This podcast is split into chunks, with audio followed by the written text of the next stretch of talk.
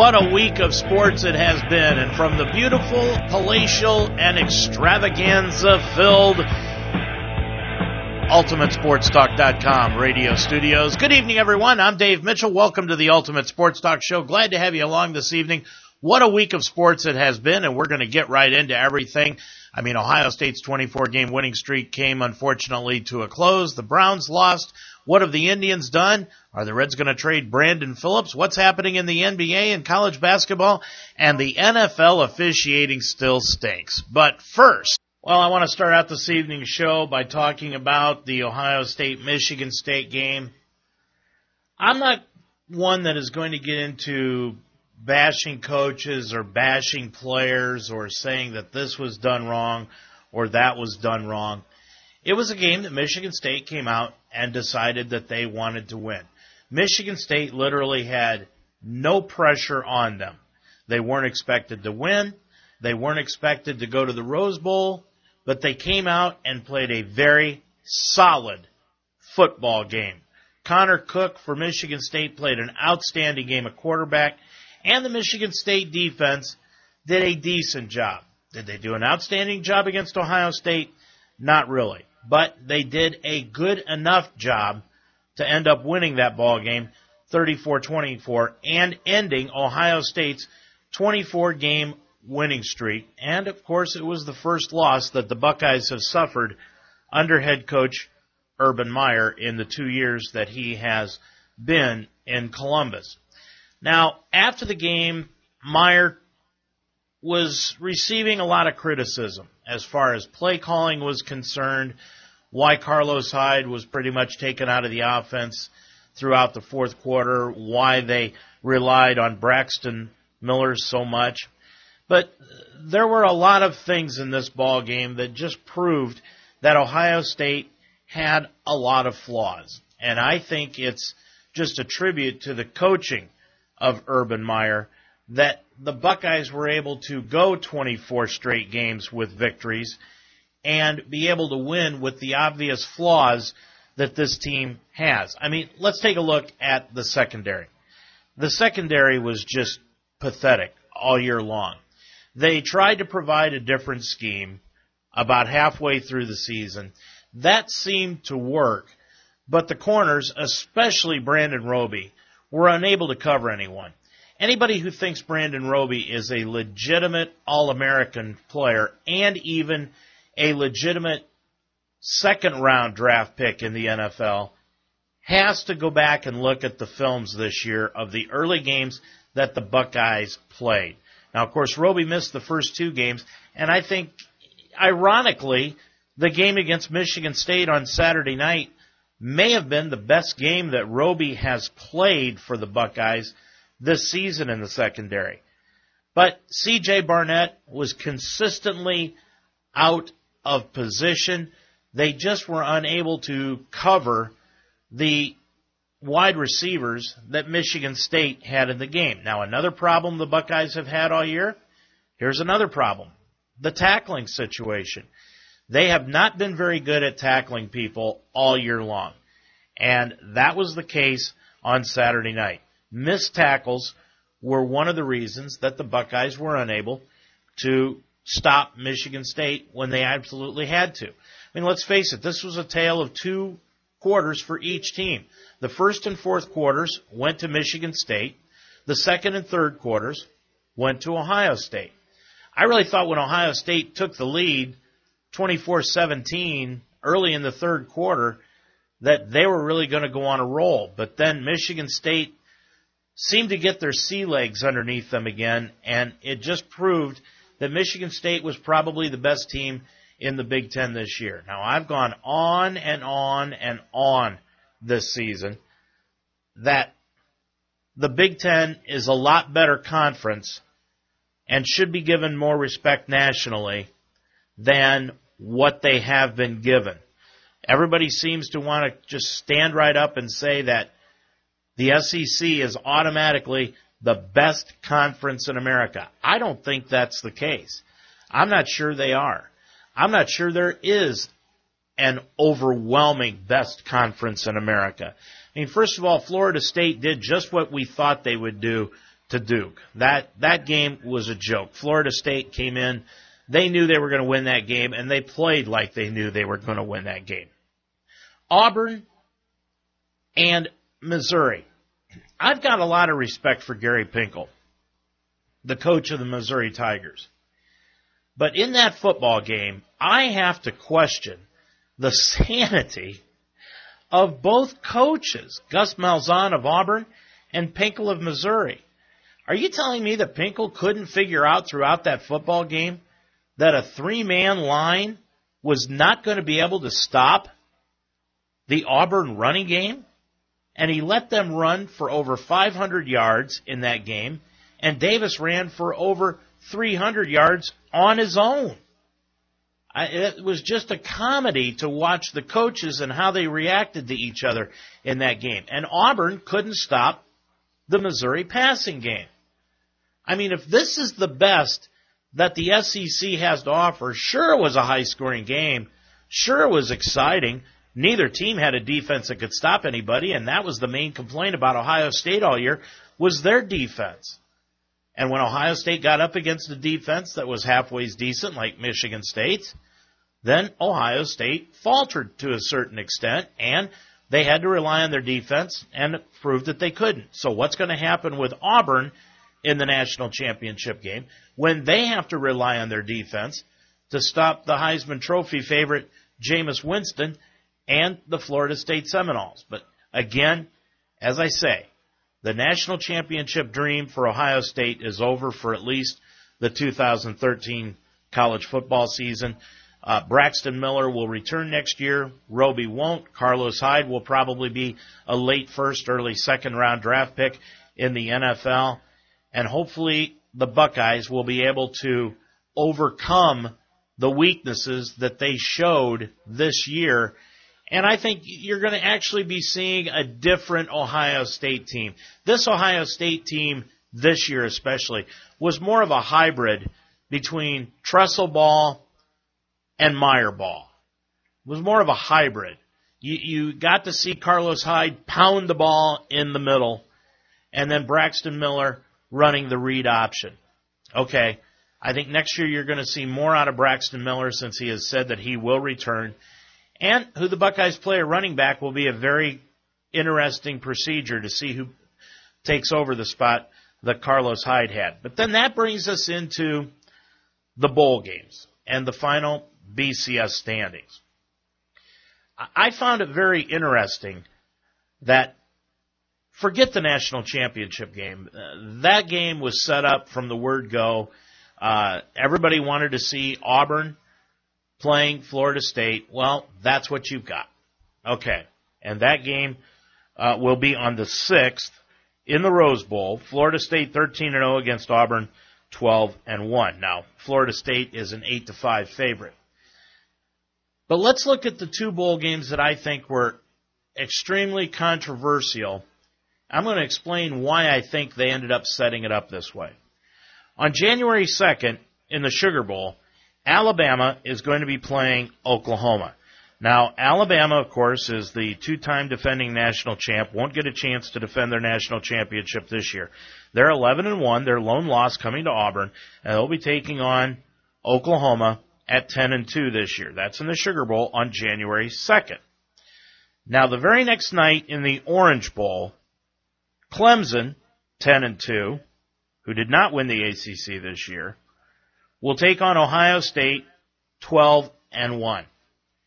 I think the matchup everybody would have liked to have seen was Alabama, the preseason number one consensus team in the country, against the consensus number two preseason team in the country, and that was Ohio State. And you'd have the S E C playing the Big Ten. You would be able, the S E C people would say, hey, let's shut down those Ohio State honks. And the Buckeyes would be out there wanting to beat Nick Saban, who used to coach at Toledo, used to coach at Michigan State, was a possibility for Brown's coach last year.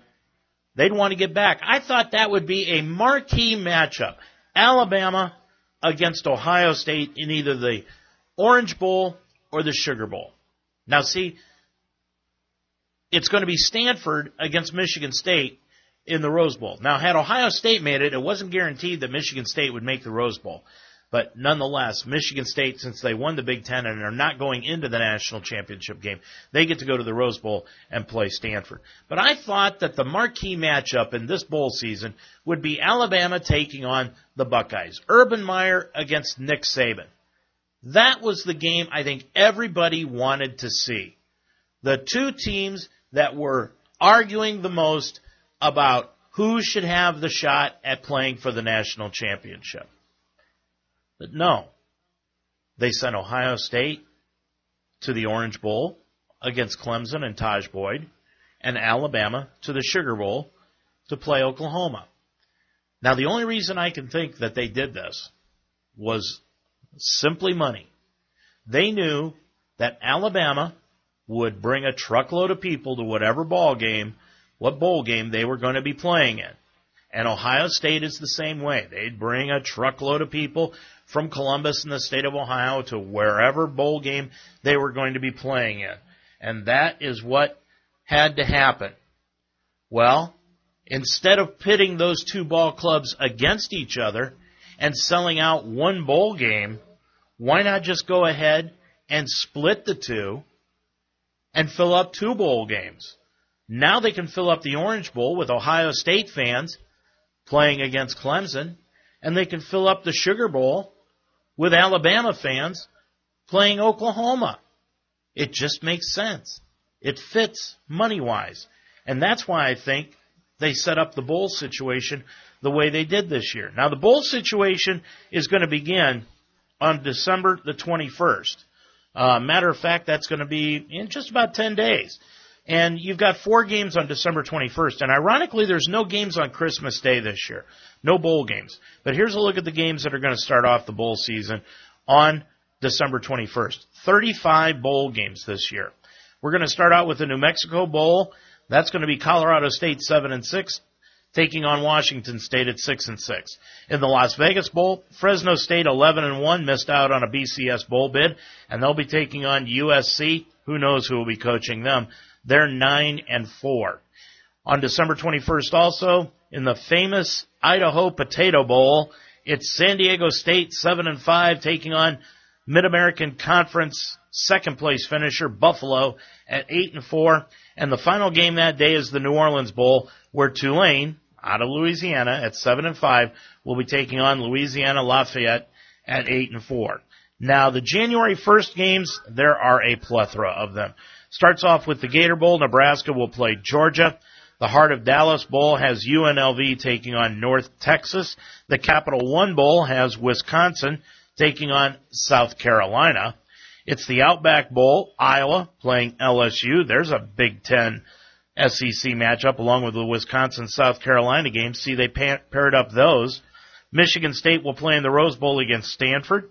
In the Fiesta Bowl, it's Baylor against Central Florida. That should be a complete blowout for Baylor.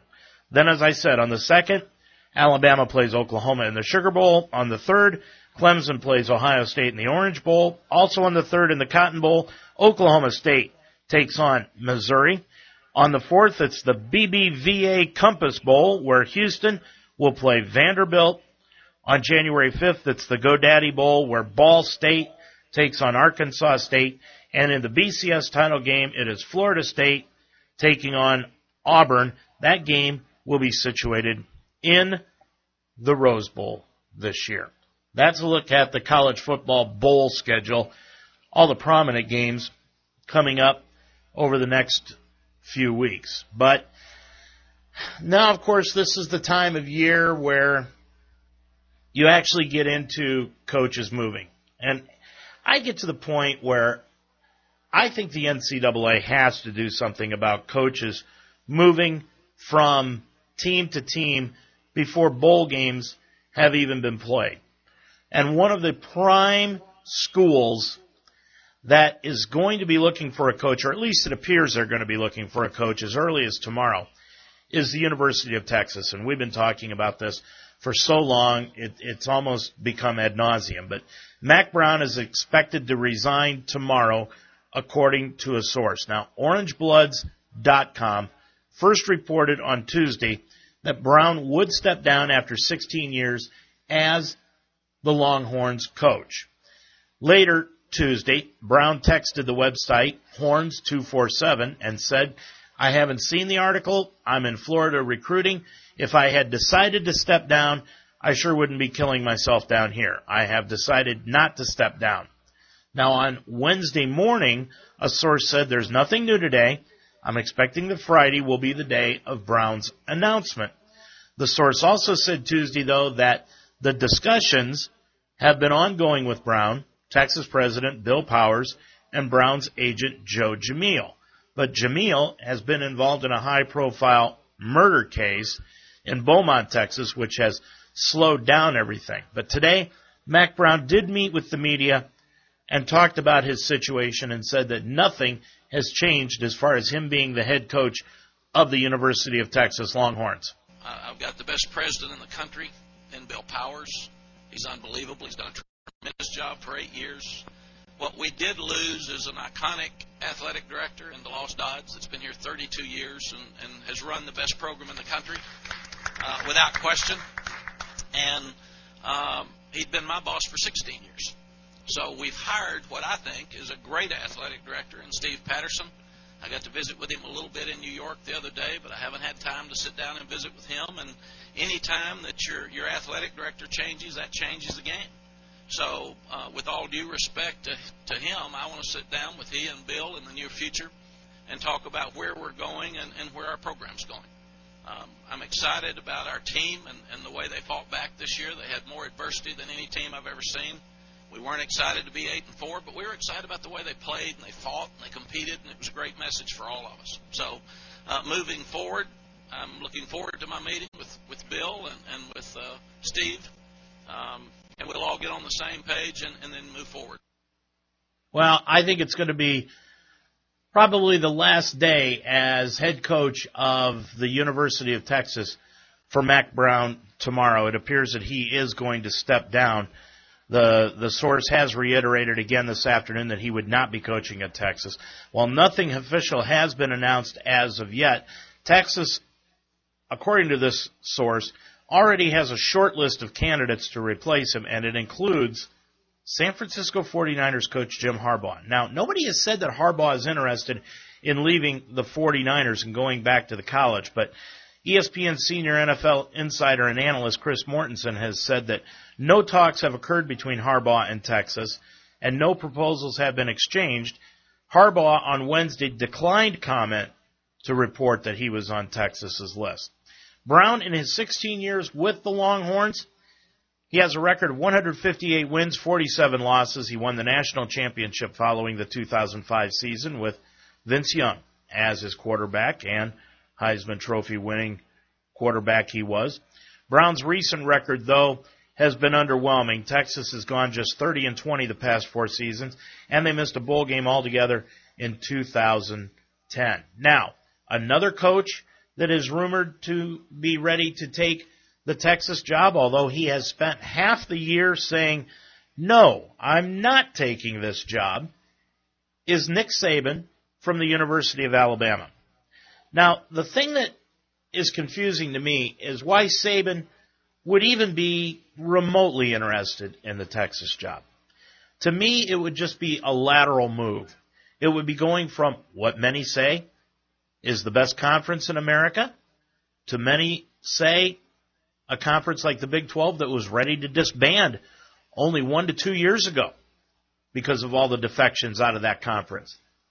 You'd be moving from a great historical university and football program that Alabama has become over the years to a school that has great history and national championships overall in Texas. I can't see why Nick Saban would really be interested in the Texas job. And it's become apparent that Alabama will even match whatever salary Texas even comes close to offering Nick Saban. I would just be surprised at the age of sixty-three that Nick Saban would want to go to a new school, new state, new conference, and move along and try to rebuild the legacy of Texas football. But again, here we go. This is a coach that is in a bowl game that is being rumored for another job. You've got Steve Sarkisian.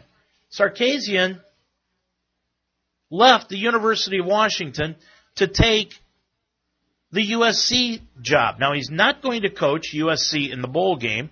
And his squad, Washington, who he directed to an eight and four record this year, will be playing B Y U on December twenty-seventh in the Fight Hunger Bowl game. But yet Sarkisian, who's been coaching that team all year long, will not be with those kids when they go to that bowl game to play. Same thing with Chris Peterson. Chris Peterson, after Sarkisian left Washington, finally, after years of being rumored to be going everywhere from U S C to Texas to Miami to Florida, finally took another job. And it's evident that Peterson, I think, likes the northwest part of the country because he went to the University of Washington. Now, he's not going to be taking over the Huskies' job in the bowl game. No. But he's also not going to be coaching Boise State in their bowl game against Oregon State when they play in the Hawaii Bowl on Christmas Eve Day, December twenty-fourth. I think it's a travesty that the N F L, or I'm sorry, that the N C double A needs to do something about. You've got these coaches that are able to jump before their bowl game, while the kids that are at that school, they have to go through a one-year or a two-year sit-out period if they want to transfer schools. I think the biggest atrocity happened a few years ago when Brian Kelly had an unbeaten Cincinnati going to a B C S bowl game with a chance to win a national championship. And he skipped the town to take the Notre Dame job right before the bowl game, and Cincinnati got blown out in the Orange Bowl. That was the biggest travesty that I have seen happen with that. And I continually say that the N C double A has got to do something. Why not move the signing period for high school football players back a couple weeks so that these coaches can finish out the season and they're not allowed to take another job or even interview for a job while the college football season is in session, especially if their team is going to a bowl game. The N C double A seems to want to flaunt their their power all over the place. I think this is one place that they really could flaunt their power, and it would do some good. Well, Saturday night, four quarterbacks and two running backs have been named Heisman Trophy finalists and were invited to the Heisman Trophy ceremony in New York. This is the most since nineteen ninety-four. Here's the look at who the finalists are. Quarterbacks Jordan Lynch of Northern Illinois, Johnny Manziel of Texas A and M, A J. McCarron of Alabama, and Jameis Winston of Florida State were all invited to the Heisman Trophy ceremony Saturday night. Auburn's Trey Mason and Boston College's Andre Williams are the running backs. Winston is the overwhelming favorite to win the award as a freshman, and he could become the second straight freshman to win the award as the top player in college football after Manziel won it last season. Winston set freshman records by passing for over thirty-eight hundred yards and thirty-eight touchdowns while leading number one Florida State into the B C S National Championship game. The Alabama native is on pace to break the N C double A record for passing efficiency. His rating is one ninety point one. Manziel passed for thirty-seven hundred yards, two hundred fifty-five more than last year when he won the Heisman. He also threw for nine more T Ds, but his rushing stats were way down. Defenses learned how to attack him. Now, should Manziel win, he would be only the second player to win the award twice after Ohio State's Archie Griffin did it in seventy-four and seventy-five. Williams ran for twenty-one hundred yards this year, becoming the first player to pass the two thousand yard mark since two thousand eight. He ran for seventeen touchdowns and averaged six point four yards a carry, but didn't catch a pass all season. Notable freshman who didn't win the Heisman, though. See, I, I think this Heisman Award should be something that is considered a longevity award. Somebody who's put together a body of work, not just one year. Uh, I think it's a senior award. I think if you've got a senior that is right up there, you've got to give it to a senior. If you don't have a senior, you go to a junior, sophomore, freshman.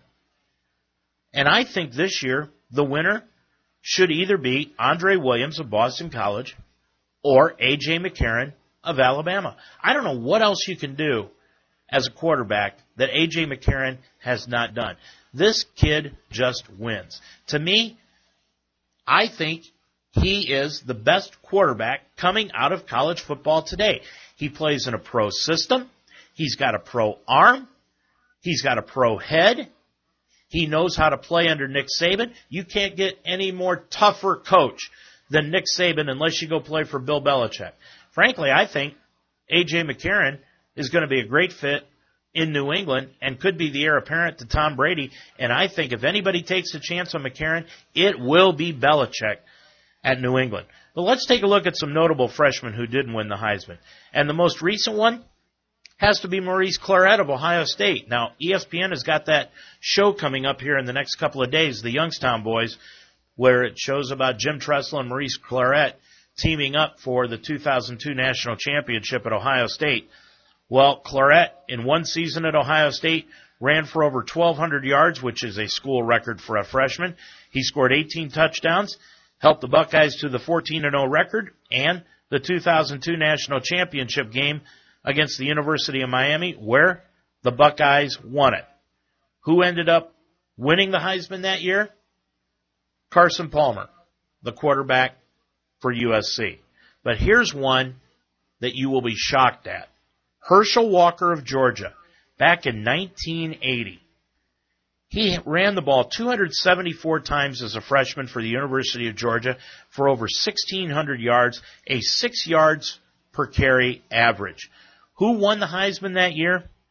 George Rogers out of South Carolina.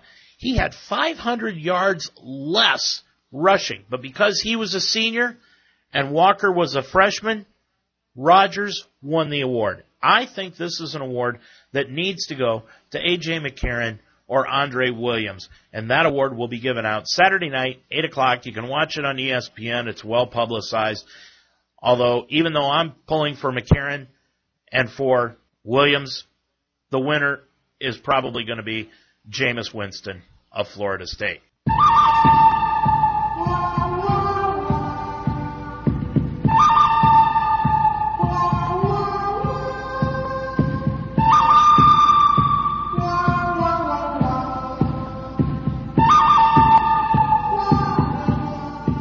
Going to be a very special edition of The Good, the Bad, and the Ugly tonight on the Ultimate Sports Talk Show. You'll find out here in just a second.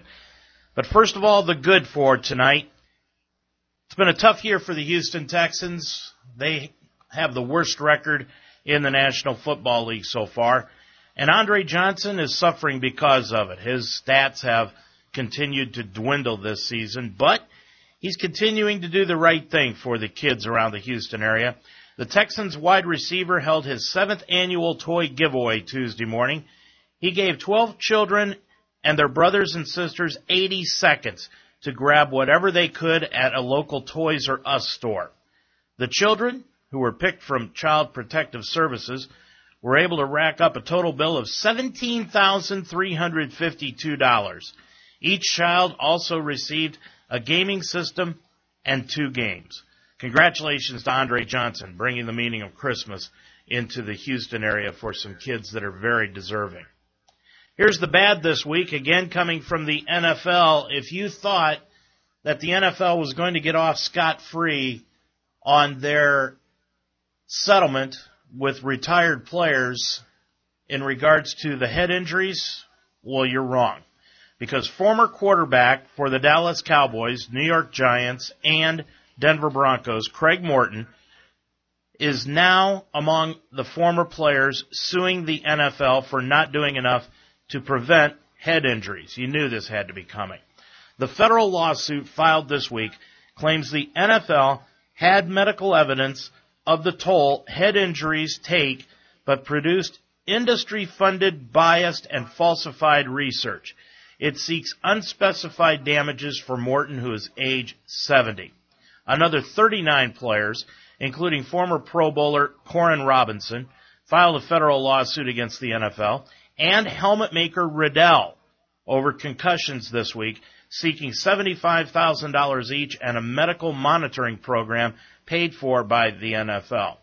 The N F L reached that seven hundred sixty-five million dollars settlement with former players earlier this year. But keep in mind, a third of that seven hundred sixty-five million dollars goes to the attorneys and into an educational system on how to teach tackling. The rest of it goes to over ten thousand players. So on the average, these players that are suffering from head injuries are going to only garner anywhere from five to twenty-five to thirty thousand dollars for what has happened to them over years of playing in the N F L. Now, you could come back and say, hey, they knew they were playing a game that was violent. They knew that this kind of stuff could happen. But still, if the N F L kept this secret, they've got a problem, and I think the N F L is going to have a problem. The N F L already has a problem, and let's get into it because this is the ugly for this week. So let's just sit back and talk about the Cleveland Brown New England Patriot football game last Sunday.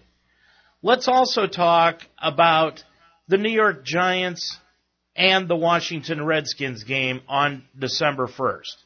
Let's talk about the Cincinnati Bengals and the Indianapolis Colts game last Sunday. And let's just talk about the officiating as a whole in the National Football League.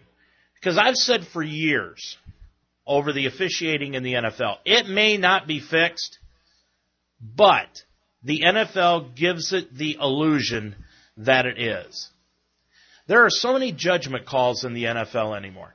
It used to be you, you could say that you could call holding on each and every play. I still think you can. But now what has happened is you cannot play defense anymore in the N F L with the incessant pass interference penalties and defensive holding penalties.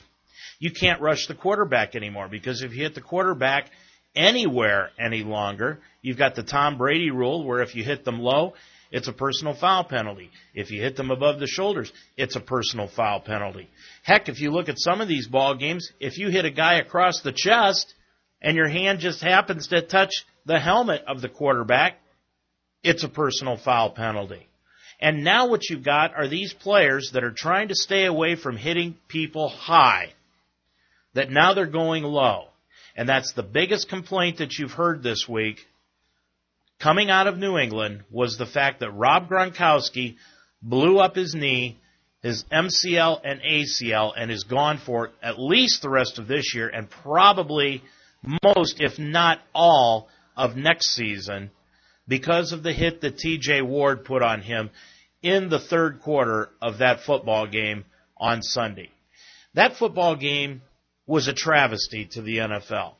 It was the epitome of how an official could take a football game and turn it from one side, and in this case the Cleveland Browns, to another side, in this case the New England Patriots, in the final two minutes and nine seconds of that football game. It was unbelievable, the calls that were made during that game. First of all, let's go back to the Gronkowski injury. Gronkowski catches a football over the middle of the field, runs about ten yards, and T J. Ward, who's five ten, five eleven, two hundred pounds at the most, is assigned the responsibility of bringing down Gronkowski, who's six six, six seven, close to two hundred eighty pounds. How is Ward supposed to do that? By going high? Forget that idea, because Ward said after the ball game, if he went high on Gronkowski, what would have happened was he would have been fined, and he doesn't want to be fined anymore. So he went low. And he went right into Gronkowski's right knee, and it exploded at the time of impact.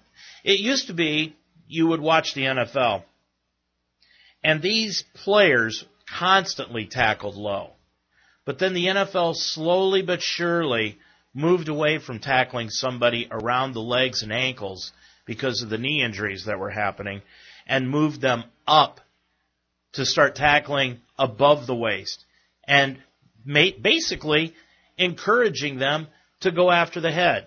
Well, now that the N F L has been involved in one concussion lawsuit with retired players, and now they're facing another, Roger Goodell, in his infamous hierarchy of the N F L, now wants to show that he is trying to do something because he wants to cut down any type of liability the league has monetarily toward players like Craig Morton and Corin Robinson of coming back against the league for head injuries. But in the case of doing that, the N F L has also opened up a can of worms with their officiating. Jeremy Boger was the head referee for the New England game against Cleveland on Sunday. And Jeff Triplette has been known for years to be one of the absolute worst referees that the N F L has seen in quite a while. Matter of fact, the last two weeks have been more trying for Triplette than we ever could have imagined, because during the stretch that he was blowing a clock call in the New York Giants' twenty-four seventeen win over the Redskins on December first, and blowing a red zone call that gave the Cincinnati Bengals a gift touchdown in their forty-two twenty-eight win over Indy last Sunday, the league's worst referee was also dealing with some serious corporate issues. See, Triplette is the president and C E O of, of Arbiter Sports. It's a Utah-based company that deals in the organization of officiating crews, the assignments of the officials, and the payments of those officials for multiple sports at high school and collegiate levels. On December tenth, everyone who had contacted the company's services received this email. This from Triplette. Dear valued customer, I'm just going to read the first paragraph. On December, on Sunday, December first, and again on Wednesday, December fourth, our company suffered major computer hardware system failures. These failures caused our website to be inaccessible on Sunday for several hours and created unacceptable performance issues on these same systems Wednesday afternoon. Email notifications were also intermittent throughout the week as a result. Acceptable operating levels have been restored at this time. Well, in all honesty, that sounds a little bit like Triplette's career as an N F L official. He's been doing this since nineteen ninety-six.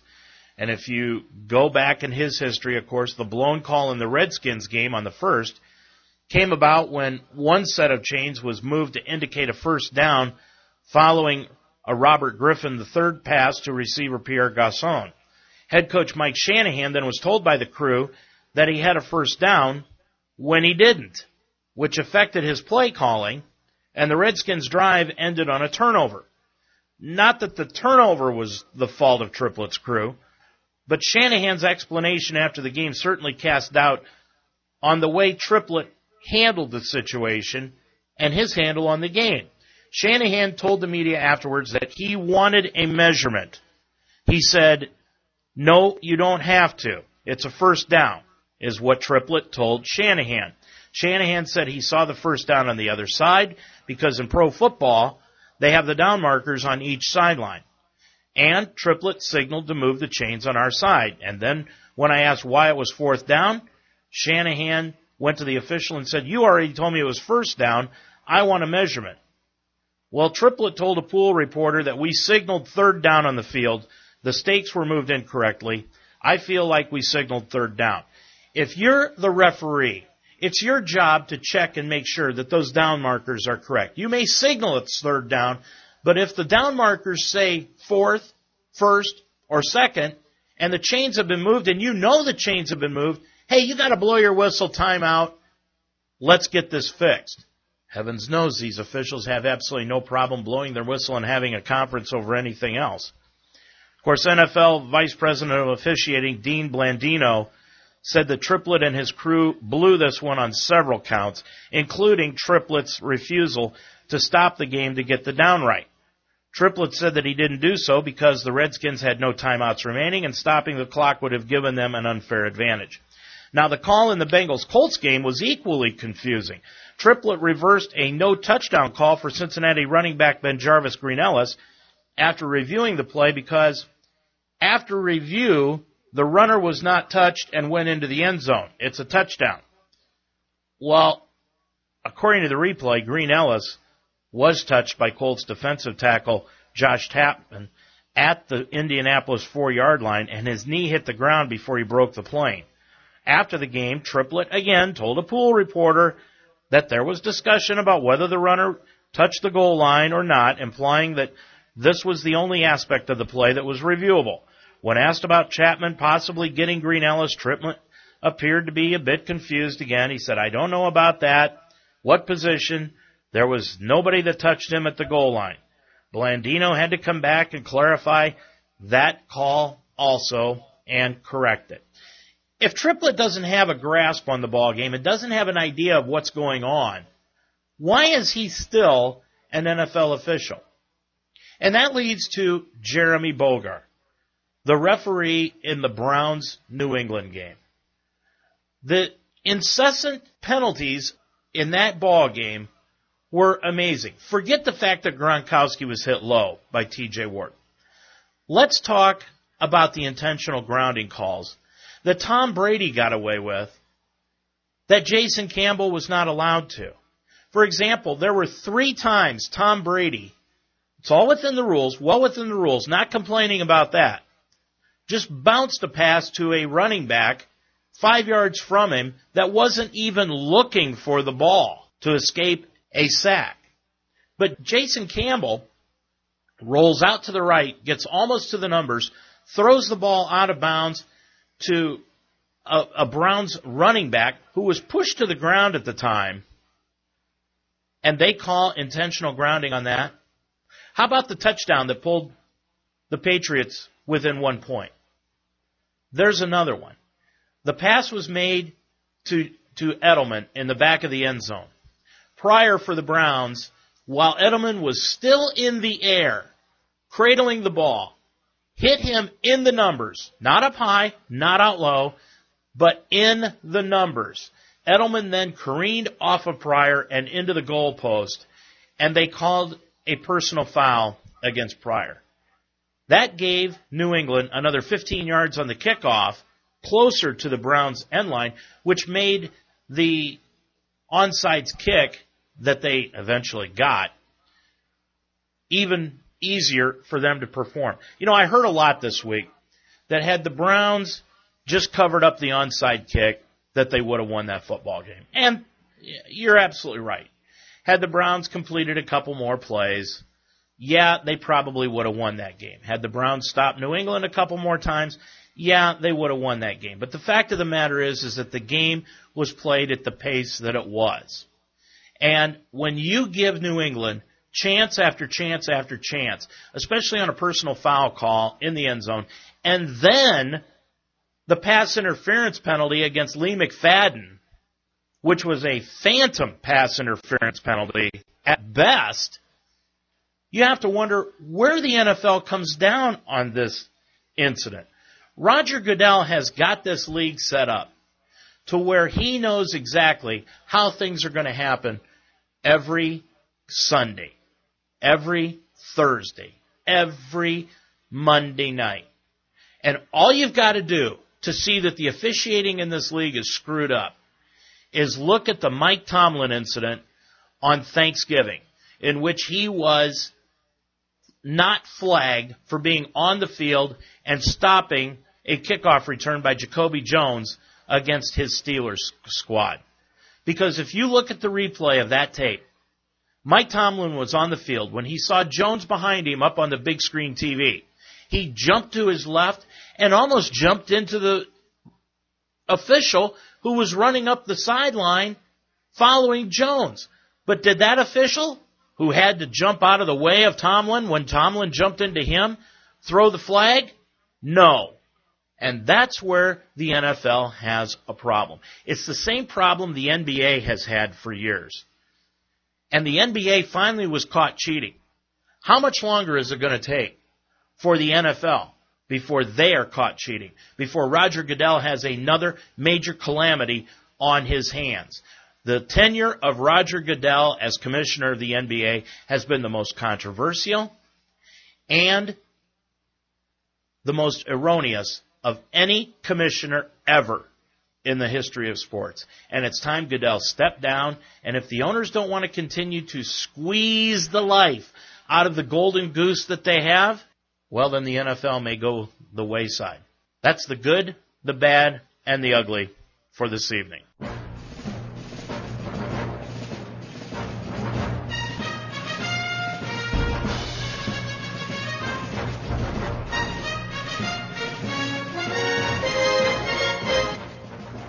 Well, I said we'd be jumping around all over the place tonight, and we're going to continue to do that. But let's continue by looking into the N F L and a big game going on tonight on the weekend N F L schedule, week fifteen of the season. And this week it is a big A F C Western Division fight between the San Diego Chargers going to Mile High Stadium to take on Peyton Manning and the Denver Broncos. That game is at eight twenty-five tonight on the N F L Network, so just about forty-five minutes from now. Brian Billick, former N F L coach, takes a look at tonight's contest between these two divisional foes. Based on what we saw in Denver, where the Tennessee Titans really kind of ran up and down the field, and it took a fifty-point-plus effort by the Denver Broncos, the San Diego Chargers and Phillip Rivers are playing very, very well, and they're much more capable of putting up a lot of points than are the Tennessee Titans. So this thing could be a real shootout. Both defenses are struggling a little bit. Uh, again, we talk about how difficult it is to go on the road and win. San Diego's holding on all but the briefest of hope for a playoff spot, and Denver clearly recognizes that home field advantage is going to be the key, much like Seattle in the N F C. I haven't seen anybody in the A F C that I have confidence in that could go through Denver on the way to the Super Bowl, so they understand the importance of this, not only in the division, but also obviously to hold on to that home field throughout the playoffs. I'm going to be looking to see if indeed Denver can step up to the challenge of taking on a high-flying San Diego offense with Phillip Rivers. And it's worth uh, the price of admission to see this young receiver, Keenan Allen, out of Cal. He's having a phenomenal year. I think Billick is right. The only thing that's going to stop Denver from going to the Super Bowl will be Denver. Uh, they, if they've got the home field advantage throughout the entire A F C playoffs, the only thing that will stop them is if Peyton Manning does have trouble throwing the ball in cold weather. That game is tonight, as I said, just about forty-five minutes from now. Now, on Sunday afternoon, here's a look at the early games. And we're going to start out in Cleveland, where the Browns will play their final home game of the year, thank heavens, as they take on the Chicago Bears. And the Bears are going back to their old stalwart, Jay Cutler. He'll be the starting quarterback for the Bears. It was announced today by head coach Mark Trestman. And they will be taking on the Browns. The Browns looking for a draft pick and their own franchise quarterback. The Bears looking for a playoff spot. That game is at one o'clock on Fox. Take the Bears in that ball game. Elsewhere, San Francisco will be at Tampa Bay. That's at one o'clock on Fox. I'm going with the forty-niners in that one. Seattle will be going cross-country again to take on the Giants in New York City. I'll take the Seahawks. Philadelphia at Minnesota. Got to stick with the Eagles in that one. Hopefully the weather will be better for the Eagles in this one. New England will be at Miami. I'm going to say that the Miami Dolphins are going to pull an upset. New England has not played well the last five weeks. And Miami, if they're going to make the playoffs and have to prove that they are a tough ball club, they have to start winning games like this. Take the Dolphins. Buffalo will be at Jacksonville. I'm going to stick with Jacksonville. They are the hottest team in pro football right now after starting out so poorly. Houston will be at Indianapolis. Who's going to start that game? Who knows? But it will be the first game for the Texans without their former head coach, Gary Kubiak. And, of course, the ongoing saga in Washington between owner Dan Snyder, coach Mike Shanahan, quarterback R G three, Kirk Cousins, the fans, the Indian tribes, Roger Goodell. Well, Washington is going to be in Atlanta, and Mike Shanahan finally made it official yesterday.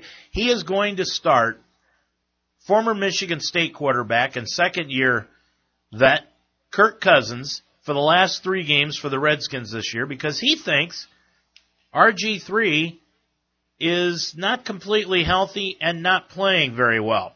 Well, one of Shanahan's old players back with the Denver Broncos when they were winning a pair of Super Bowls, John Lynch, talks about what's going on in Washington and if this is the right move for R G three and Mike Shanahan. I, I do not agree with the move, and I think if you did make that move, why not do it to start the season? I mean, that's when his health really was in peril. He's played now. He's got himself uh, to to where he can protect himself and whatnot now.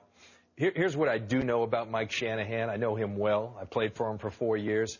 He's a very smart man, and mm-hmm. there's nothing with his words or his actions that he hasn't thought through. There's nothing that comes out of his mouth that is an accident. He he thinks through everything, and I'm not going to get into what his motives are because I think only Mike knows what his motives are, but it's calculated, it's thought through. He he's thought through all of this, and uh, you know, here's why Robert Griffin's mad, because you know who they're playing the next two games? The Atlanta Falcons, twenty-sixth ranked right. defense in the N F L, and the Dallas Cowboys, thirty-second. That's last in the N F L. Well, that may be the case, but I've heard all day long on E S P N and talk shows all over the country that the reason that Mike Shanahan is doing this is sort of to throw it back into the face of R G three, who was doing it throughout the preseason when he was coming back from his injury, to throw it back into the face of Dan Snyder, how Shanahan has one year left on his contract, and he wants to get that last year of his contract by being fired, and that's one of the reasons that he's doing this. I've got a different take on this. See, when Washington got R G three, they traded a boatload of draft picks. And that was the main reason I did not want to see the Cleveland Browns make the deal that they were eventually outbid by the Washington Redskins by giving up three number ones and two number twos. Because what that has done to Washington, it has depleted them of the necessary talent to surround R G three when he is not playing well. As you heard a lot of people say over the last couple of days, R G three is not the same as he was a year ago, even when he hurt his knee. He doesn't have the explosiveness. His arm strength just is not there. Something is missing. And he's not very good at running this West Coast offense, whether he be in the pocket or out of the pocket. It doesn't matter. But I think there's a different reason why they are sitting R G three. And I think it's the fact that they are going to show off Kirk Cousins over the last three games. They've got to do something to replenish their draft picks. And I think that maybe they think that they could start Kirk Cousins over the next three games and maybe pick up two, maybe even three draft picks for Kirk Cousins to the right team. The Cleveland Browns need a quarterback. Now, I doubt if the Browns are interested in Cousins, but nonetheless, they've got a lot of draft picks stockpiled. And there are other teams out there that have draft picks stockpiled too. And if Kirk Cousins can show what he's made of over the last three games, Washington may choose to trade him and go after some draft picks in the upcoming draft. Now, elsewhere in the N F L, the late games. Kansas City will be at Oakland. The New York Jets are at Carolina. I'm going to take Kansas City in the game at Oakland, and I'm going to take Carolina in the game against the New York Jets. Green Bay will be at Dallas. Now, Aaron Rodgers is not playing for the Packers, but yet Tony Romo can't seem to win a game in December, and the Dallas Cowboys, as you heard earlier, have the worst defense in the N F L. I hate to pick against Dallas in Dallas, so I'm not going to. I'm going to take the Cowboys over the Packers. Arizona will be playing at Tennessee. I got to take the Cardinals in that game because the Cardinals are still in the thick of things for a playoff spot. New Orleans will be at Saint Louis. Take New Orleans to win that game, even though it's outside. And the Sunday night game, Cincinnati will be at Pittsburgh, a big A F C North contest. Cincinnati needs this one. So does Pittsburgh, though. I'm going to take Cincinnati to win in the Steel City. And the Monday night game, Baltimore will be at Detroit. This is a game that both teams desperately need going into the last two weeks of the season. But since the game is in Detroit at Ford Field, I'm going to take the Lions to win that contest in Monday night football. That's going to do it for football this week. Let's move into what's happened over the past few hours at the winter baseball meetings in Florida. And, and let's find out from Ken Rosenthal and John Paul Morosi just exactly what is going on with the winter meetings. There were a couple of things that happened this afternoon. Jabba Chamberlain signed on. He's left the New York Yankees, and he is going to Detroit. And then, of course, yesterday, the Veterans Committee named three managers, Tony La Russa, Joe Torre, and Bobby Cox, into the Hall of Fame in July. And Ken Rosenthal talks about what's going on there. A managerial Mount Rushmore, Joe Torre, Bobby Cox, Tony La Russa, all elected to the Hall of Fame. La Russa told me that was the best part about all this, going in with Cox and Torre, and Torre said much the same thing. Did I think it was going to happen? I hoped it would happen. I, I mean, I when I looked at, uh, you know, when I looked at it, like Bobby should be in and Tony should be in, and there I am with them, you know, being on the ballot. So, uh, you know, I hoped it would happen, and it couldn't happen any better as far as I'm concerned. Sure, I'd like to see George in and Marvin, but to go in with these two guys, uh, it would have been a, a shame to have one, one of us miss this if the, two, the other two were going in. The other major news on Monday concerns a pitcher who one day could be in the Hall of Fame. Roy Halladay announced his retirement as a Toronto Blue Jay. It's an exciting day for us. Um, there's a lot for me to look forward to. Uh, you know, it's uh, baseball has been so great to me, and you know, my goal is to try and leave better baseball better than when I found it, and uh, I've tried to do that in my career. Uh, I've tried to be respectful to the game um, and do things the right way, uh, and, and I've tried to do that to the best of my ability. Um, and moving forward, I'd, I'd like to do the same. And now I'm joined by John Paul Morosi. Some big hot stove news brewing on Monday. The Shin Soo Choo market appears to be reaching a critical stage. I'm told that the Rangers and Diamondbacks both are in. Other teams could be in as well. And J P, we know the money is going to be big. Kenny, two left-handed starters whose names were flying around this lobby today, Chris Sale of the White Sox and David Price of the Rays. Price, of course, a familiar trade rumor name. Sale, somewhat new, although I heard from sources the White Sox are willing to listen on Sale. Six years of control on him, the price would be very high. Speaking of high prices, we finally should get some clarity very soon on Masahiro Tanaka coming over from Japan. I understand he will be coming over, likely, with an announcement coming within the next couple days. All right, one more pitching note. The Twins already have signed Ricky Nolasco and Phil Hughes for a combined seventy-three million dollars. Now I understand their talks with Bronson Arroyo are gaining momentum. You know, I was really upset earlier this week when the Los Angeles Angels traded right fielder Mark Trumbo and a player to be named later to Arizona for left-handed pitcher Hector Santiago and left-handed pitcher Tyler Skaggs. I really wanted to see Trumbo in an Indians uniform. Then Oakland turned around and got a kid that I think is going to have an outstanding career if somebody can really coach him up. They traded left-handed pitcher Brett Anderson and cash to Colorado for former Indians farmhand and left-handed pitcher Drew Pomeranz and right-handed pitcher Chris Jensen.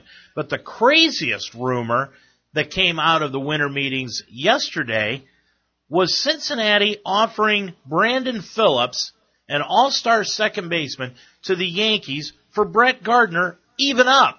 Nobody else in the deal. And the Yankees turned it down. I don't know which team was dumber, the Reds for offering this deal or the Yankees for turning it down. Then the Yankees turned around and said, well, maybe we'll consider it if you throw Homer Bailey into the deal. So the Yankees want Brandon Phillips and Homer Bailey for Brett Gardner?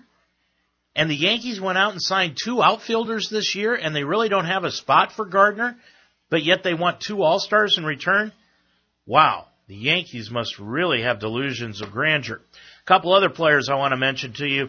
As Rosenthal mentioned here just a few moments ago, Shin Soo Choo, he is being courted by Detroit, Seattle, and Texas. And Nelson Cruz, who's also a free agent, is being courted by none other than the Cincinnati Reds, and he would look good in a Reds uniform.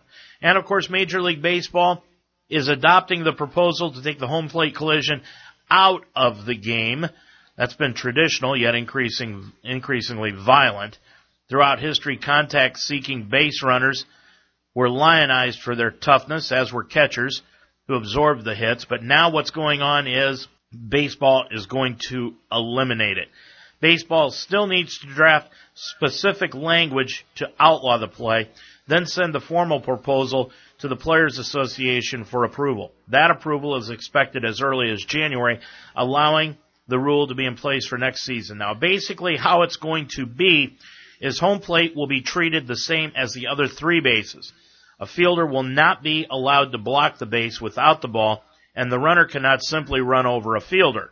The rule will also be adopted in the minor leagues, which means the home plate collision, which has been banned for years on all amateur levels, will be legislated out of baseball. Well, that's going to do it for tonight's show. Boy, thanks for joining us here this evening on the Ultimate Sports Talk Show. Glad you could stick around. We've been talking about a lot of things this evening, and It's just been an interesting week, and we'll be back next week with another Ultimate Sports Talk show. But as always, that music signifies that the show for tonight is over. Thanks for joining me here tonight. My thanks to Greg Mitchell for producing the show, but most of all, our thanks to you for listening. We'll be back next Thursday night with our final show for the year twenty thirteen. Until then, I'm Dave Mitchell. Have a good night, a good weekend, and we'll talk to you next week. See you later, everybody. Good night.